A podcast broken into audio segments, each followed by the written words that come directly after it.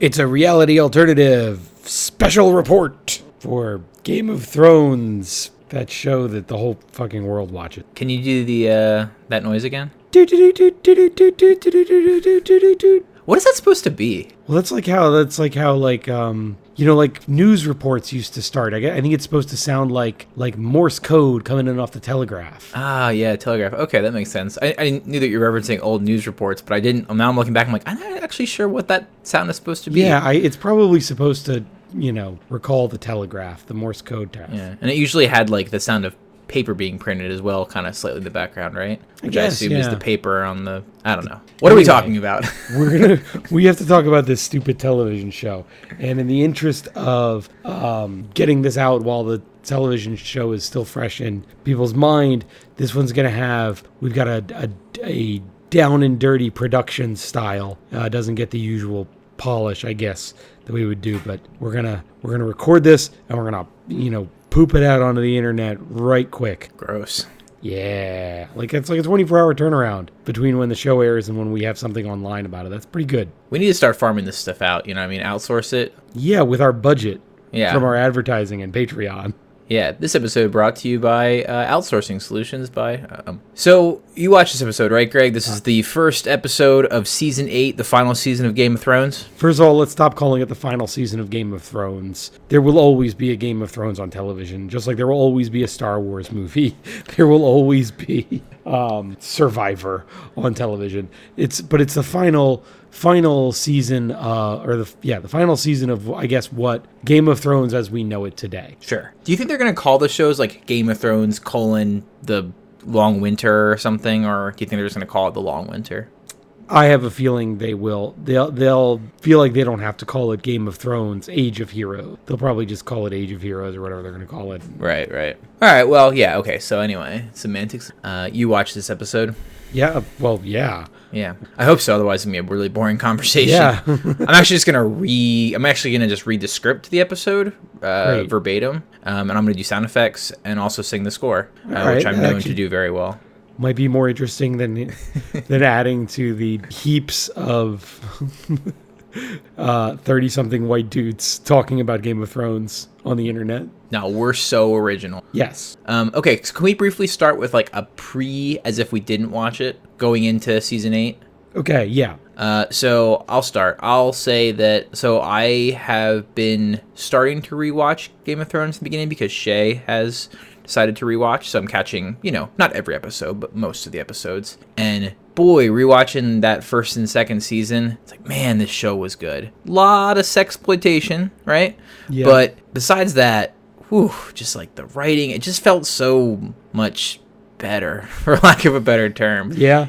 Um, you know, there's some things that are a little rough here and there, some some child acting and whatnot, but it it just felt so much fuller, so much better, so economical, so well written, uh, just such good character interactions. And I will say that, you know, in comparison, I've always been a little disappointed with the last few seasons. Still individual moments of, you know, greatness and of different kinds, but an overall reduction of, in quality and complexity. For sure. Uh, I went back and I looked at my notes from the episode, like episode 26, I think, where we talked about the last episode of season seven. Um, and just kind of wanted to get a, a sense of like, so where did the show leave off and what, what, what were our thoughts on it then? Um, yeah, I agree. This show is but a shadow of what it was. Uh, my hopes were not high going into this season because I think that the problems that the show has developed over the last couple years, notably since they departed from the the books uh, and George R. R. Martin involvement in the show has decreased. Um, uh, I think it's pretty clear that um, that's where things kind of went off the track. It has been going downhill. I have not expected it to turn around because I think the problems that have come into play since then are now like baked into the show. They're now systemic. They're now in the lifeblood of the show itself. So um, Yeah, I agree. I think that, and that's as I wanted to go into the context of reviewing this episode in the season as we do these. Um, I, you know, part of it I think is a natural reduction of complexity as a story more moves towards a conclusion. You know, characters are plot lines are tied up and characters are converging and less time for everybody, etc.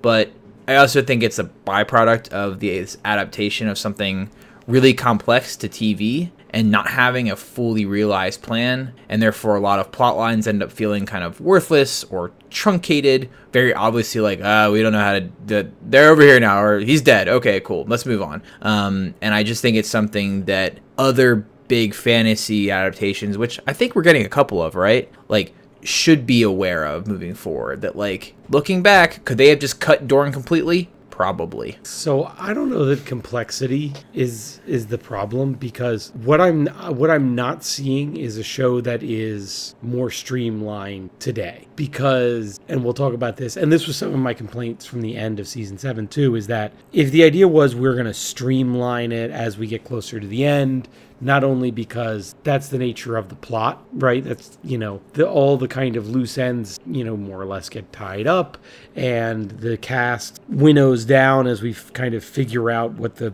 who the main characters are and what their goals are, et cetera, et cetera. But that doesn't seem to be what's happening because this show does not seem to have any sense of urgency about its own plot right now. Yeah, I definitely agree that I sort of felt like, and I used the, I think we've used this before in, in the analogy, but I also used it today when I was having the the old water cooler discussion at work about the episode as every office did today. Uh, I said, you know, kind of like when you're playing The Witcher and you're like, the world's about to, to end. And you're like, yeah, but I really got to go pick some more turnips for that other quest yes. that I didn't quite finish up. And it's like, and it, it's annoying because to jump in the episode, one of the first lines of the show is, we don't have time for this. Yes. And then they proceed to dick around for a whole episode. Well, and that was, yeah, the, it's that not only the show doesn't seem to sense the urgency, and the characters don't seem to sense the urgency. They the the the show could very easily establish the White Walkers and their march south as a ticking clock, right? If the show did a good job of visualizing for us, maybe in I don't know, your opening credits that are a map of the world, you could show here's where they, you know, um, you know, here's all the kind of forts and castles the White Walkers need to get through before they get to Winterfell. You know what I mean? And then each episode we see them getting a little closer. That would be great. Or just show it. We don't don't do it in the credits. Just show us where they are, having established, you know, you know, they are ten days away. Or Bran, who can see whatever and warg into ravens, he could say, you know, you could constantly be checking in with Bran and say they're ten days march away. And we as a, we as viewers could have a sense of urgency, but also the characters at this point everybody who is at Winterfell now is on board with the whole the White Walkers are real, the White Walkers are a problem. There are no more White Walker denialists in Winterfell. But still, Jon Snow, the biggest whistleblower about the White Walkers, is like, I know that there's like an existential threat to the entire world marching south. I myself have fought them. I also know firsthand that they have a fucking dragon. I'm just gonna take some time to like go have a goofy dragon flying adventure with my girlfriend and make out by a waterfall. What the fuck are you people doing? and I wouldn't even, it would be, you know, I wouldn't even necessarily have a problem with it if they were like at least acknowledging, like, oh, all this doom and gloom of getting ready for this war, let's you and I just take a moment for each other to escape and pretend this all isn't happening for a minute. But the show makes no attempt to set that up. It's just like, hey, let's watch him almost fall off a dragon. Blah. Like, if you think back, even in recent, like the Battle of the Bastards episode, that episode had this great build up scene where it's like the night before and Davos is talking to people about how like yeah we're all probably going to die tomorrow right? And everybody's like yeah that sucks. And there's so much dread and doom about it. But now everybody's just like, I know we're all about to die, but let's do a bunch of fan servicey reunion scenes where all of us pretend nothing's fucking happened over the last eight years. All right, so I guess you really like this episode, right? Oh boy, I'm sorry. I kind of went off there, didn't I? Uh, okay, so I will say that I actually, well, I don't disagree with many of your points. I actually, overall, I like this episode uh, with some important caveats. Um, it seems like most of the pe- people's reactions are pretty meh about it, but And to me, to me, it felt like in some ways some return to form. Right? You had inter- like you had. I found a lot of the reunions to be interesting, something people have been looking forward to. They are a little fan servicey, um, and most of them, but most of them were handled well enough. There's still some questions of like just simple things, like where the fuck is Ghost? Like, Yeah. they made it, you know, these dire wolves are these, and I don't mean to nitpick, right? But like, they made these big deals of these dire wolves, right? It being like these self-reflective things, you know, for the kids and these symbols of the House Stark and blah blah. And it's just like, I know they got to spend all their CGI budget on the dragons, but like, just one shot of just Ghost, just like, running or someone saying like, oh yeah, Ghost is tied up out back. Now I just think Ghost is probably like, yeah, everyone's got that lazy dog that just like, let's go for a walk, and just like, nah, I'm gonna hang on the couch. Like, you go ahead. um, also, like, no shot of Brienne just like hanging out somewhere. Like, I mean, I know those reunions are gonna come in next episode probably, but still, it's just like, I don't know. You're you're setting up this once again this like rich full world, but sometimes things are just like weirdly absent from the setting. But anyway, to go back to the the whole rest of the episode. Um, to comment on your the sense of urgency is I agree with that it bothered me because like it's starting to make it I'm starting it's getting hard to suspend my disbelief and that like some of our heroes who we're told are smart just can't put aside their shit. Like I get it. It's Game of Thrones. There's always going to be intrigue. You know these things should always be there. But like jo- Jon like you said is the biggest whistleblower ends up sounding like a crazy person because it's just like dudes zombies zombie dragon, evil necromancers, and it's like, yeah, but I don't like her. It's like, okay, but like, come on. Yeah. Like Cersei can do it because she's fucking insane. But when your other characters are doing it, it just makes them look a lot more like Cersei, which isn't a great look. Yeah, and and that's the other thing is that again, it's it's. I just feel like no matter what, anybody up there in the north with a lick of sense in their head would be like, yeah, look, I don't love the fact that Jon Snow, you know, um, bent the knee to the Targaryen woman, but we are all gonna die if we don't kill these ice zombies. So maybe I'm gonna put that aside for now. It's I don't. It just it it seems like I don't know. It just seems like why are they still fighting about this? And the show hasn't done a great job of making me care that Jon Snow bent the knee to Daenerys. Mm-hmm. So when I see other people, other characters caring about it, I'm like, fucking get over yourselves. None of this mattered, you know? I mean, I think they tried to get there with some of the stuff. Like, you know, Sansa's looking at it like, well, we lost the support of House Glover and they're not coming to help us. That sucks. And it's like, okay, cool. So she's trying to look at it from a realistic view that, like, Yeah. this move has lost them political credibility and support. But, like, okay, House Glover with their, what, 500 poorly armed Northmen or a fucking army of Unsullied and two dragons. Like, Right. I'll take that over them. They can go hang, like, fine, whatever. Um, I just Yeah. feel like like you said people don't have like the like it really doesn't seem like they're gonna win this fight and people it seems like people think they are.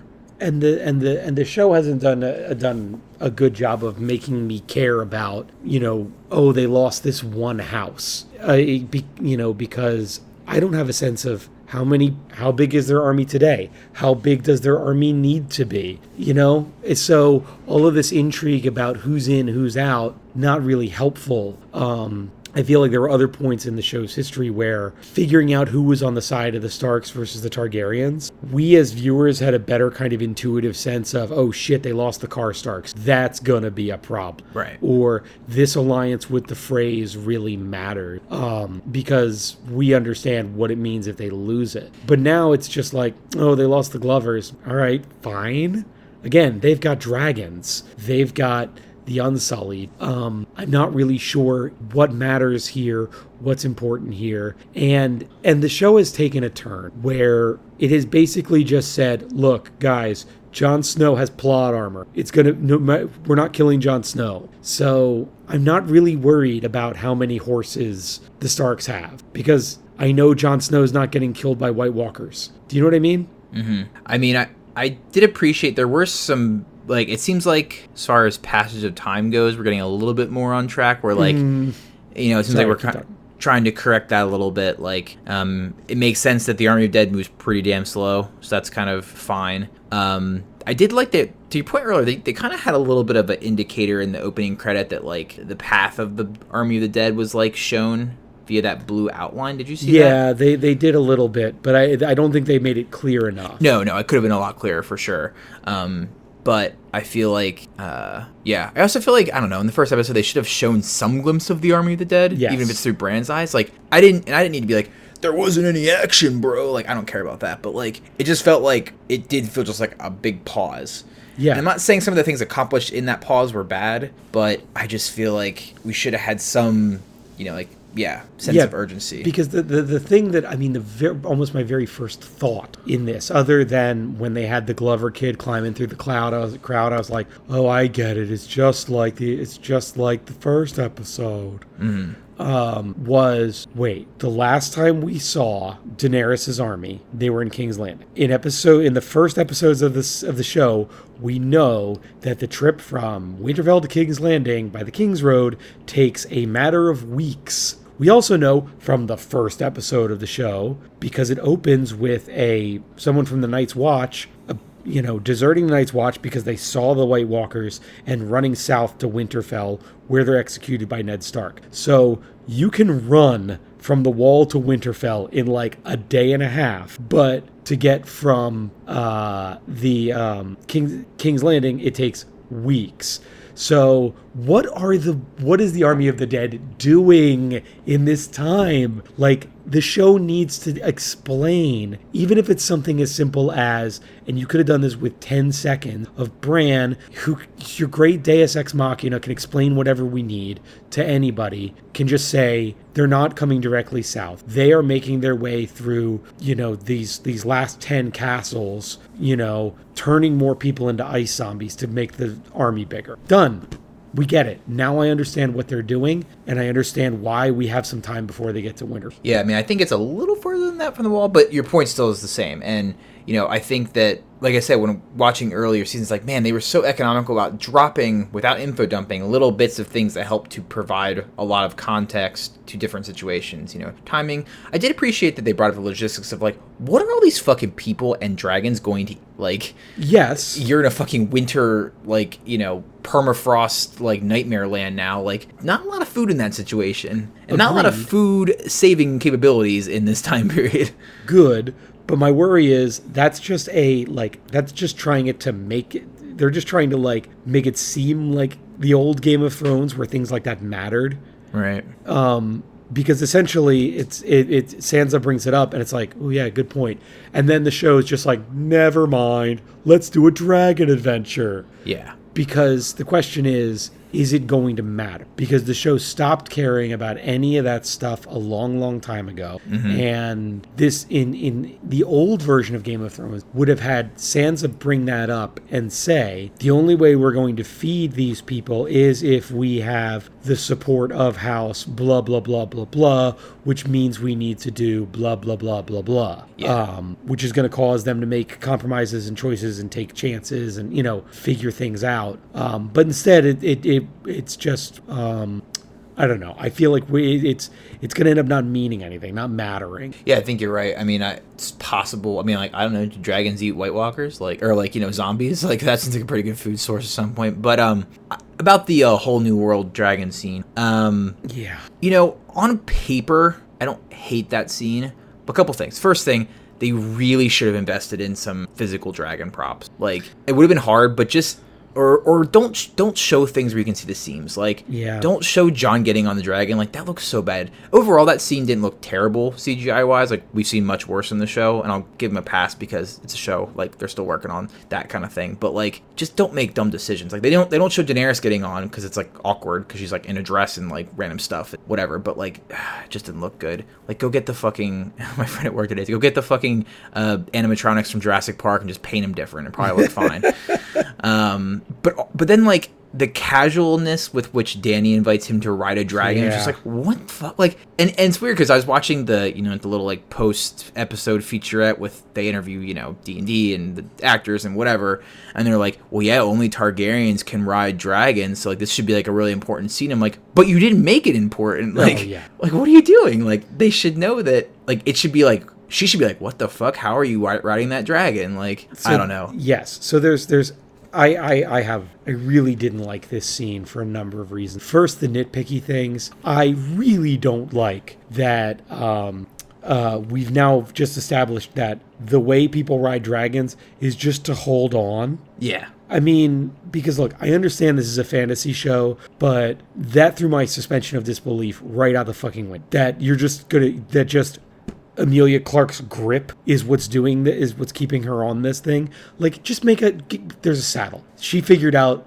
early on that you need a saddle if you want to go fast, something you can strap into. You know, mm-hmm. that would have made me because again, it's that thing of I'm watching and it just like pulls me out of it because now now Jon Snow has superpowers of really strong grip which it's just not it's yeah. just not uh, in addition to his no hypothermia superpowers from um, that the other episode um, right. but the part that bothers me about this is this is one of those things that like you hear about in the you know when when people write about it and the fan theories and like everyone wants wants to see Jon Snow ride a dragon I'm not that guy because that that doesn't mean anything. It would mean something if the show, the story, the book, whatever, had done a better job of establishing only a Targaryen can ride a dragon, and this is the final confirmation that Jon is a Targaryen. The show has not set that up. The books have not set that up. They've kind of said like, oh, it's said that the Targaryens were good dragon riders, but it was never like there was never a scene where some other red shirt tried to jump on the dragon and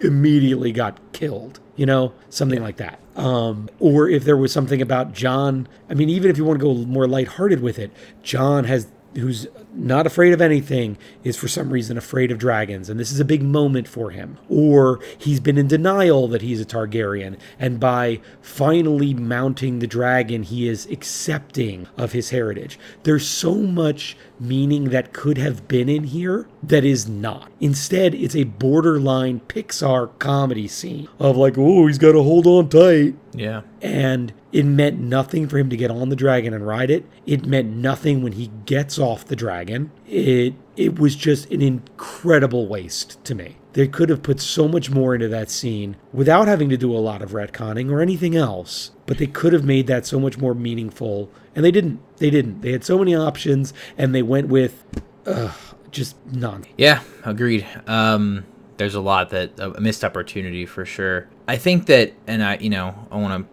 give credit where credit is due. I, I read an article on the Ringer today, and it yes. basically talked about consequences being the core of Game of Thrones, and it really sums it up. Sum it up nicely. It's basically just saying that you know what made this show, you know, in the books good is that all these interlocking actions create consequences and particularly you know the really complex series of ones that end up in really dire consequences um, you know people you know ned trusts littlefinger and therefore he's betrayed ned holds on to his honor too hard and tries to warn Cersei, and therefore she gets a jump on him. Like all these things, and and in the past couple seasons they've lost that where eh they did this, and well I guess that guy's got a dragon, but like no one really died. Who cares, right? Like now Tyrion's fucked up four times in a row, but man, he's still around. Who cares? Like everyone all the consequences have been drawn out because we're also focused on like the end game that the that complexity that I was talking about earlier that's what I mean by removing it like yeah. Eh, and all the all the characters who were so interesting and powerful are just side props now. Like yes. even Tyrion is just there. Varys is just there.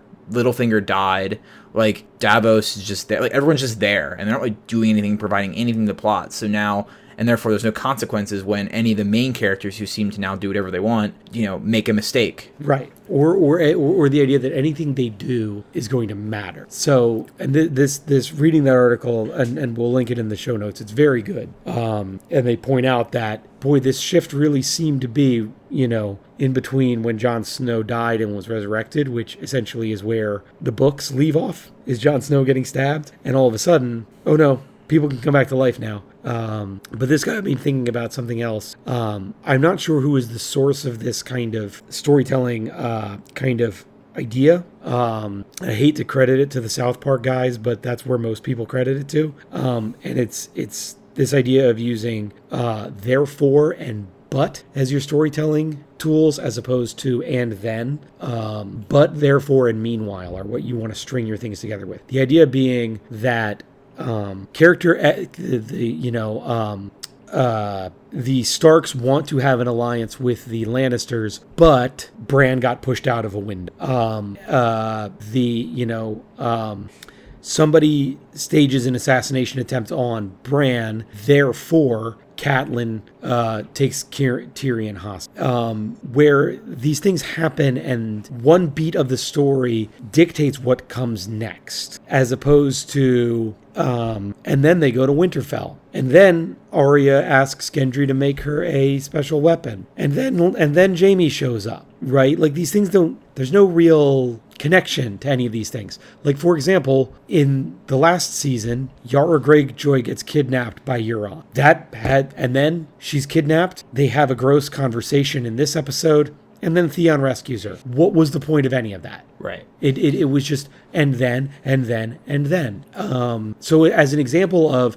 how much better this show could be if it followed its old, like, consequences and things matter idea, um, so the big moment cliffhanger thing that everyone was talking about is the ooh Jaime and Bran confrontation, which I don't I honestly don't care about because of the way the show's done nothing to make me care about the outcome of that. Other than I, I know exactly what's going to happen when they meet. They're going to exchange some witty banter, and then Bran's going to forgive Jaime for pushing him out of way, and then the show's going to move on, which is fine because the show hasn't set anything else up. But you know, so for example, if Jaime was bringing something to the table for the I'm going to call them the Northern Alliance because whatever. You know, if he was bringing something to the table, like maybe he he he smuggled out those dragon killing ballista from King's Landing. So he had a valuable piece of the puzzle for the Northern Alliance, but Bran won't, you know, Bran won't let him join up because Bran still holds a grudge. That's something of consequence. Um, but the show has set up nothing that Jaime has anything to bring to the Alliance. The only thing Jaime is bringing to Winterfell right now is fun moments for us to watch, not any actual contribution to the potential, you know, actual movement of the plot. We're going to see him see reunite with Tyrion, which fine. He's going to reunite with Bri- Brienne, fine. But none of those things matter because none of it can have any impact on it. Do you know what I mean?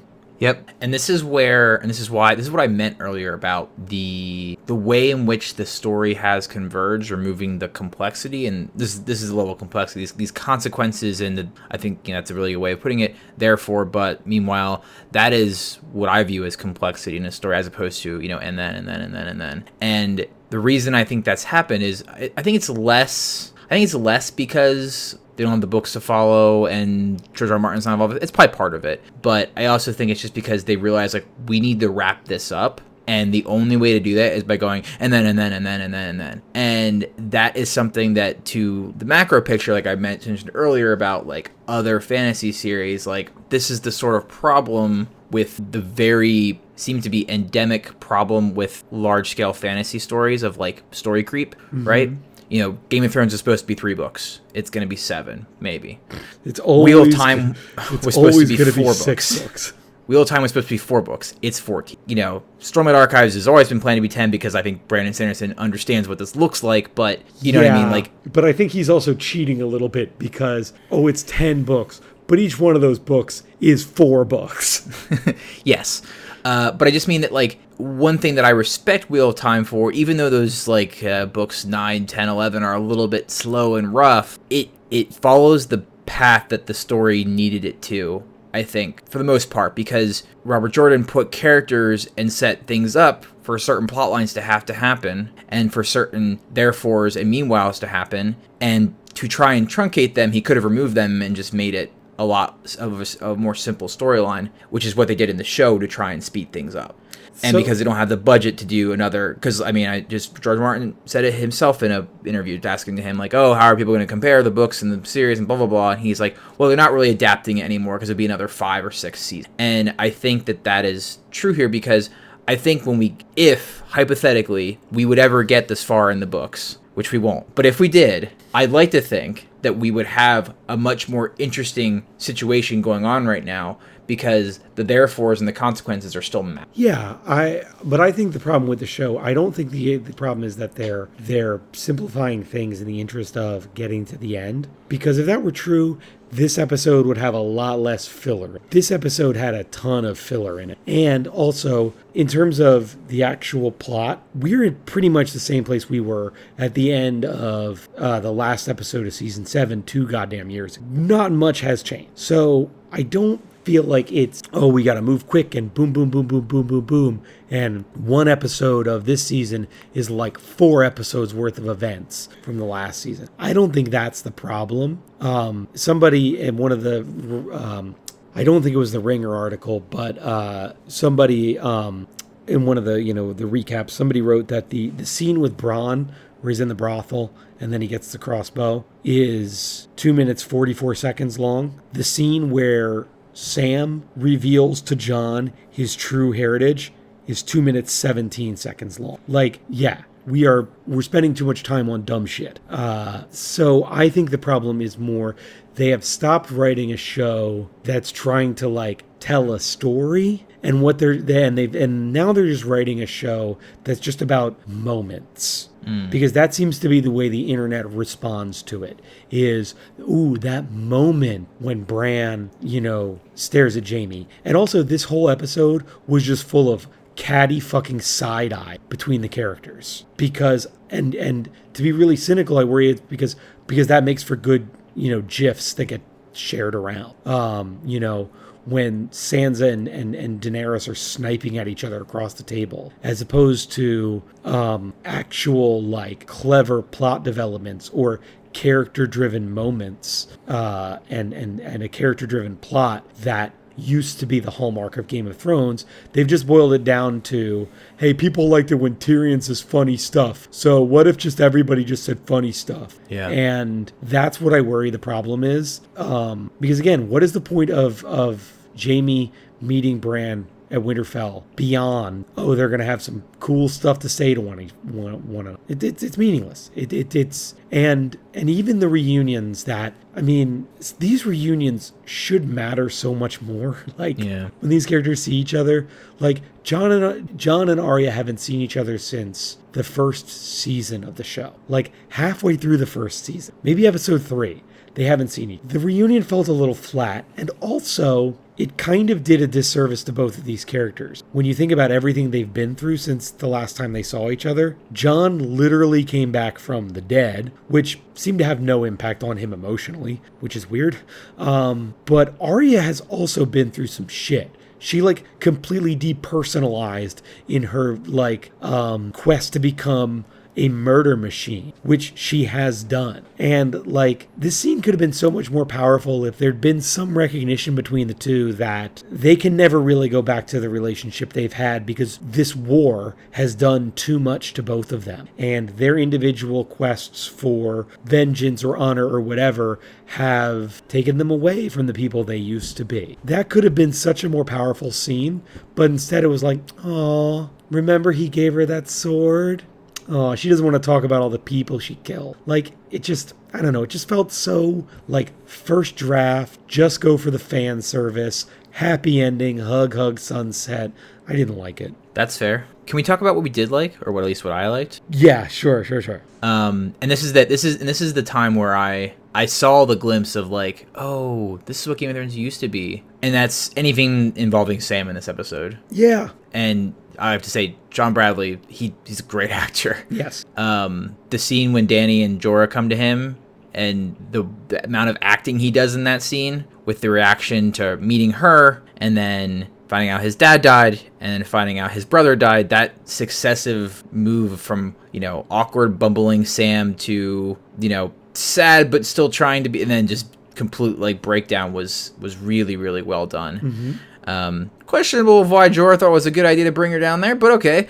Um, and then I really, really liked, you know, at least Sam's half of the scene in the crypts when he's telling Jon about his true lineage mm-hmm. and the way he framed that and the way he framed, you know, trying to put once again, it's a little bit of like this conflict between they're trying to build this conflict between Dany and Jon, right? Of yeah. like and I get it, that's what the show is moving towards, and that's okay. It's it's an important part of the macro plot. Once again, at this current time, seems like maybe we should worry about the fucking zombies, but whatever. However, I like the way they framed it of like, you know, that you gave up her crown for you, would she do it for you? And the answer to this question is sort of like the last big mystery that I care about in this show is that it's obvious that, you know, one of the points of the story, and the characters have been, certain characters have been bringing it up since season one, is that progenitor based monarchism is fucking stupid.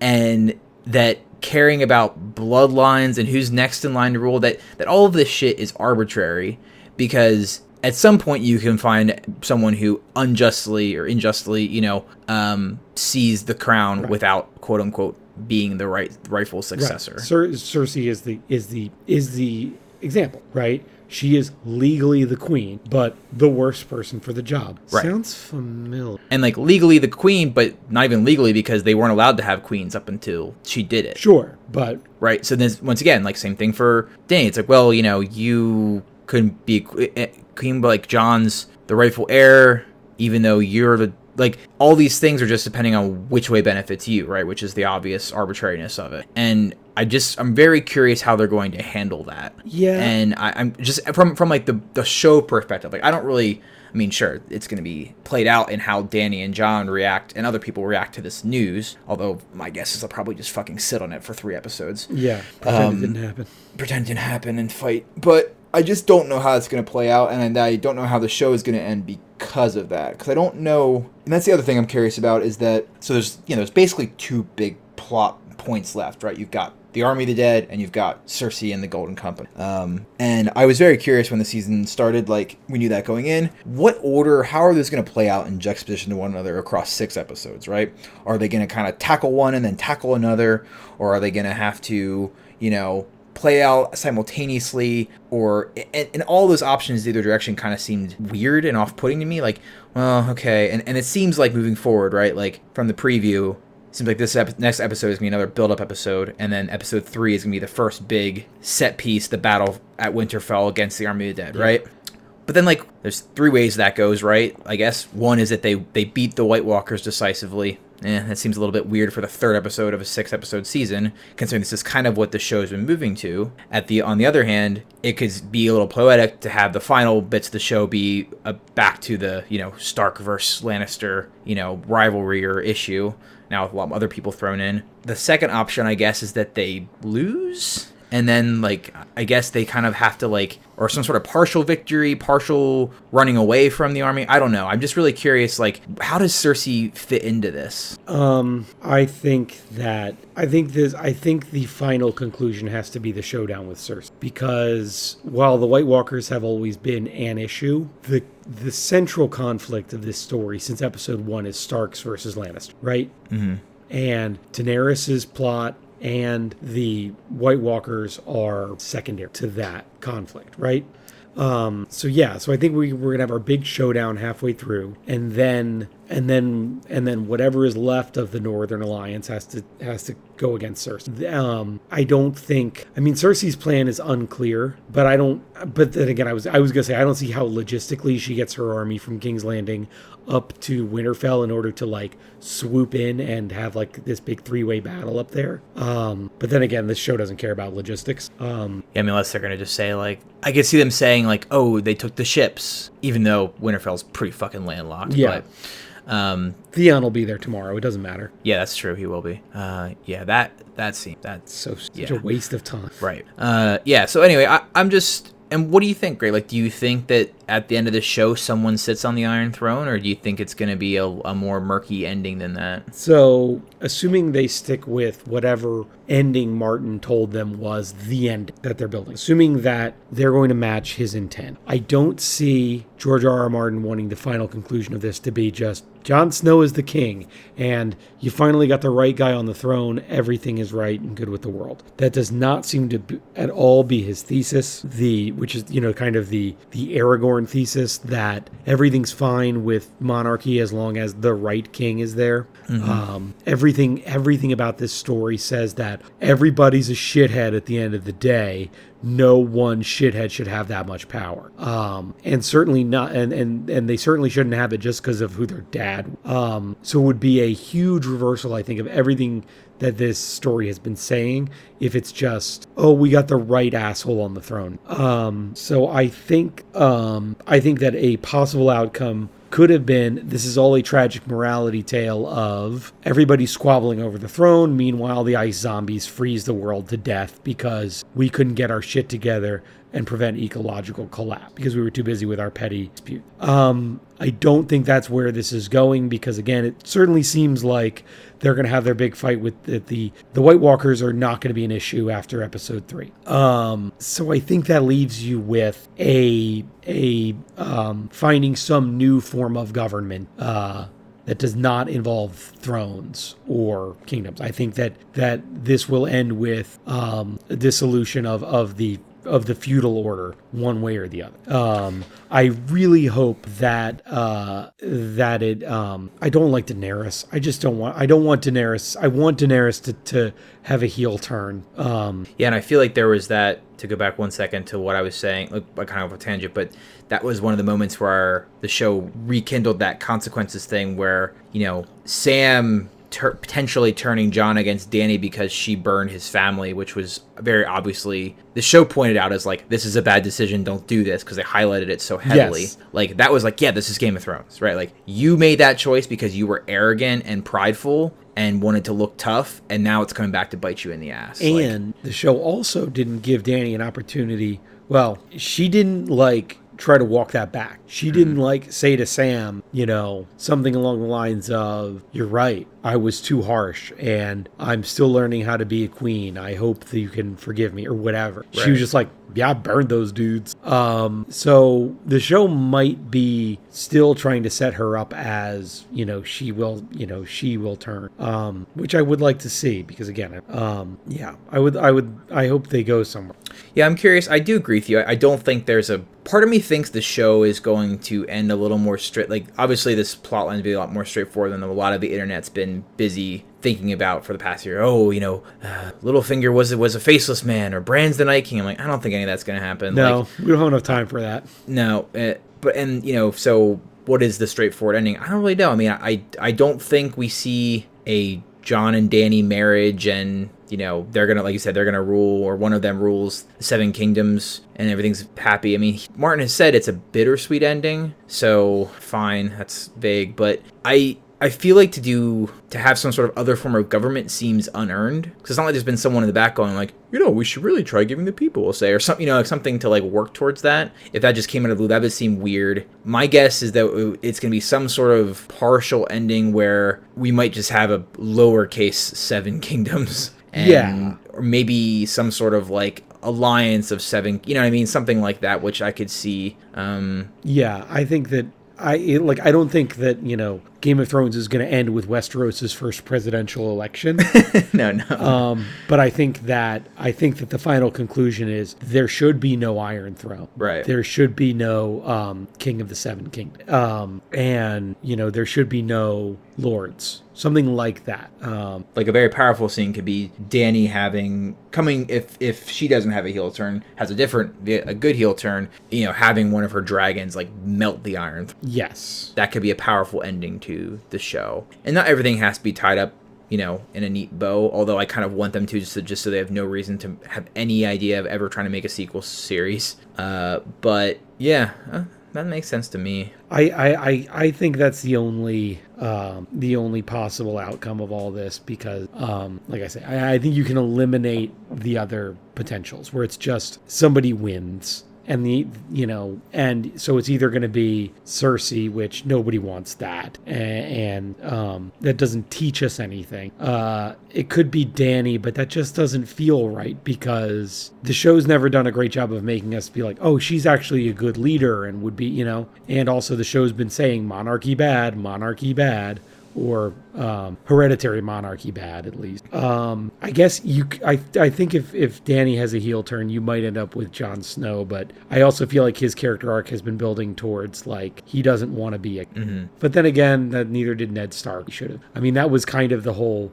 Um, you know, you could make the argument that all of this was set into motion during Robert's rebellion when Ned Stark had the opportunity to claim the throne, but he gave it to Robert instead. Yeah, I yeah I question that. I, one thing I question is that, like because there was sort of this. I mean, yeah, because Ned's an idiot, but you know there was a tie that said that Robert was a you know the choice for the throne, like via families or whatever. But I, I do want to point out one thing that I think has been weird is that with Jon's lineage being revealed. I'm really curious how it's handled because, like, I don't know. Is there gonna be like fucking prove it? Like, you know Well, what I right, mean? Like, yeah. what like what's the i mean and that what like you said it could have been a big reveal with the dragon right like feed him to the dragon that'll you know that'll be the reveal or whatever and like dragon licks his face i don't know something stupid but like something that shows that like yeah this is proof because otherwise you've got Bran being weird which by the way i really like creepy awkward Bran I do too. I like I Creeper. Bran. He's doing a Yeah. good job. um oh i do like the memes that are going to come from that i'm sure but also just the memes of like is someone going to like take me inside like i can't really get was- around on it's like. Karen and I were joking about that at some point, and then the I'm waiting for an old friend. Like that's cool, but also I kind of feel like saying like, can't you see the future or something? Don't you know when he's gonna get here? Go inside, dude. um you know but just like being like so they got Bran's word which everyone's like ah fuck that guy's weird Right. and like and sam I've got a diary a piece a of the puzzle puzzle it's like is anyone really gonna i mean i guess people just go by hearsay in this world it seems but uh it just seems like a very like oh yeah we're just gonna accept it and move on like no I don't know. Also, Yeah. the fact that no one really treats Bran like I just ah, they're just being so lazy. Just like when he said like yeah the wall fell and the army's coming, everyone's like oh shit okay like that should have been like a huge like Yes. the fucking wall fell, you idiots. Like, Yes, people should be taking Uh, all of this more seriously. Right. But yeah, I think, and the show in the past has done, you know, because we know that as a result of her Targaryenness, this, this, um, like Dany's immune to fire, right? And that, you know, by working that miracle and being able to control the dragons, she's proving that she's a Targaryen, right? right. Although the immune to fire thing is just a thing for the round. Are we sure? Yeah, because Jon's been burned Right. and her brother died via fire. Gold. Well, he died hot- molten gold. I'm not sure how that. But- yeah, but Because one of the things that happens, she picks up the hot eggs. Hot eggs. That sounds weird. The you know, she put the eggs in the fire, and she picks them up, and she's not being burned, and then her handmaid or whatever like grabs it, and she gets burned. So hot things touching their skin doesn't seem to affect. yeah, but he was also suffocated by the gold.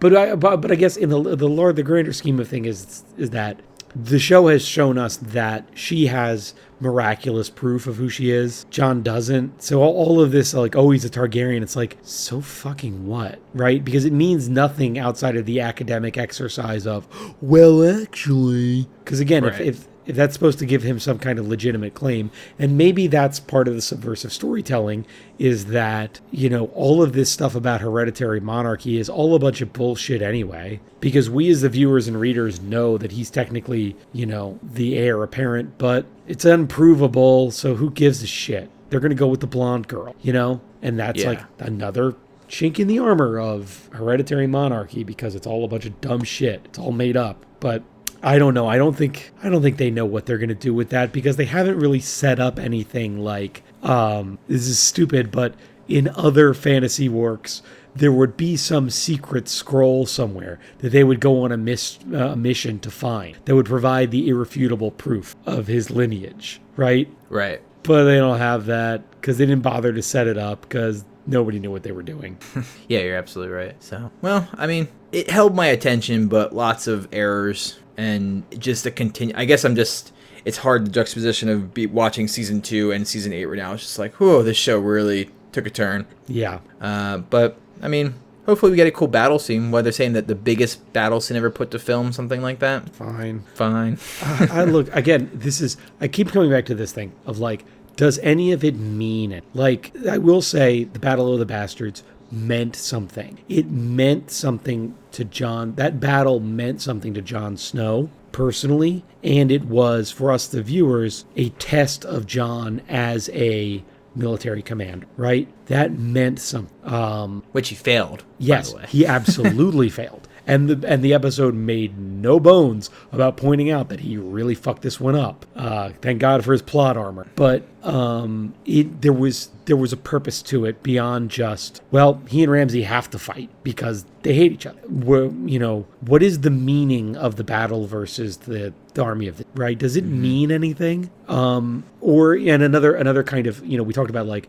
oh, Jon riding the dragon is this big thing that all the fans have been waiting for. I have not talked to a lot of fans who've been waiting for that, but No. apparently it's a thing. And the Clegane Bowl is another one, which is where the Hound and the Mountain finally fight. And my question is, as much as I want to see that, because I like the Hound and would like to see him finally fight his arch nemesis, what does it mean in the larger picture? Does this represent something? Is the Hound an important enough character where we need to give him all this time and space to work out his issues? It it's does it does that fight symbolize something in the larger storytelling in the way that the fight between the mountain and the viper symbolized um you know uh nobility and you know training and justice on the side of the viper uh eventually meaning nothing because the mountain was just savage um and his his cruelty was uh,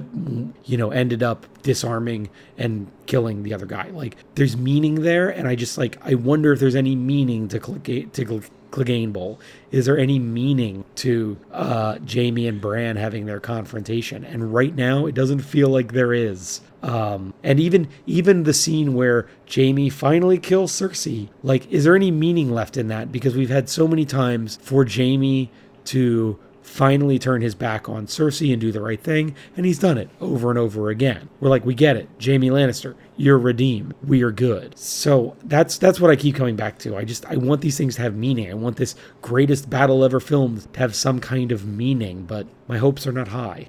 Yeah, unfortunately, I think you're right. I will say that the there's some meta meaning for me in that you know looking back and and watching earlier episodes and coming to this conclusion, it's like I am happy, even though it's maybe not where I would have liked to have seen it end and in the way I would have liked to seen it end, but at least a, as fantasy, you know. Fans and nerds, like the fact that this show has been so successful, I hope that it paved a road, at least when it started, for how to do this right, right? Build meaning and build characterization, and uh, that's one thing I saw in a little featurette that, um, you know, when they when Peter Dinklage said when he was first approached for the role in a fantasy show, he was just like, "Oh my god, no!" Like, he already knows where this is going, right? Like, and he he said, "But when I re- when I read the script, I realized this show is about." You know, more characters, you know, characters, and it happens to have dragons in it. It was like most fantasy we've seen is a lot of dragons, not so much characterization. And I hope that the fact that it's been successful and that it's, you know, generated so much attention and has been funded so well and they're willing to invest this is a, a good jumping off point for future endeavors that we're going to be having over the next few years in a way that people thought Lord of the Rings was going to be but wasn't. Yeah, I hope that I just hope that whatever the next generation of fantasy TV shows, I hope that they learn their lessons from the first five, six seasons of Game of Thrones and not the end. Yeah. I we'll hope learn lesson learn the good lessons from the first half Yes. and the the what not to do in the second half. Yes. The, the pitfalls, which I think the the late, middle, and end are the hardest things of anything to land to to, to nail. TV Yeah. series, books, movies, anything. How many movies or TV shows you know that fall apart in the third act? A lot of them.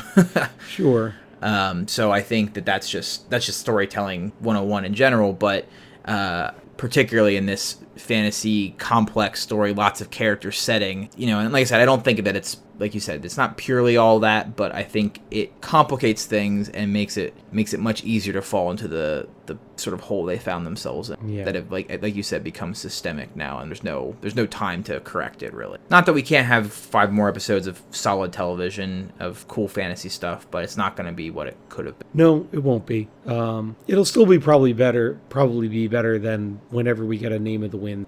you're probably right about that Well, all right. I guess we should um, we should wrap this up, and uh, we are going to. Oh boy, it's going to be a busy month. We've got to do our heavy metal part two. We've got to talk about Avengers, um, the, the the final, the last Avengers movie that we'll ever. Um, And, And you know, I love to do it. We also got just do a catch up. There's been a lot of stuff we got. I know. Disney, all the Star Wars, all the all the everything. Um, I'm already peeved enough about this Game of Thrones stuff. Let's talk about Star Wars later. we should. All right, buddy. All right.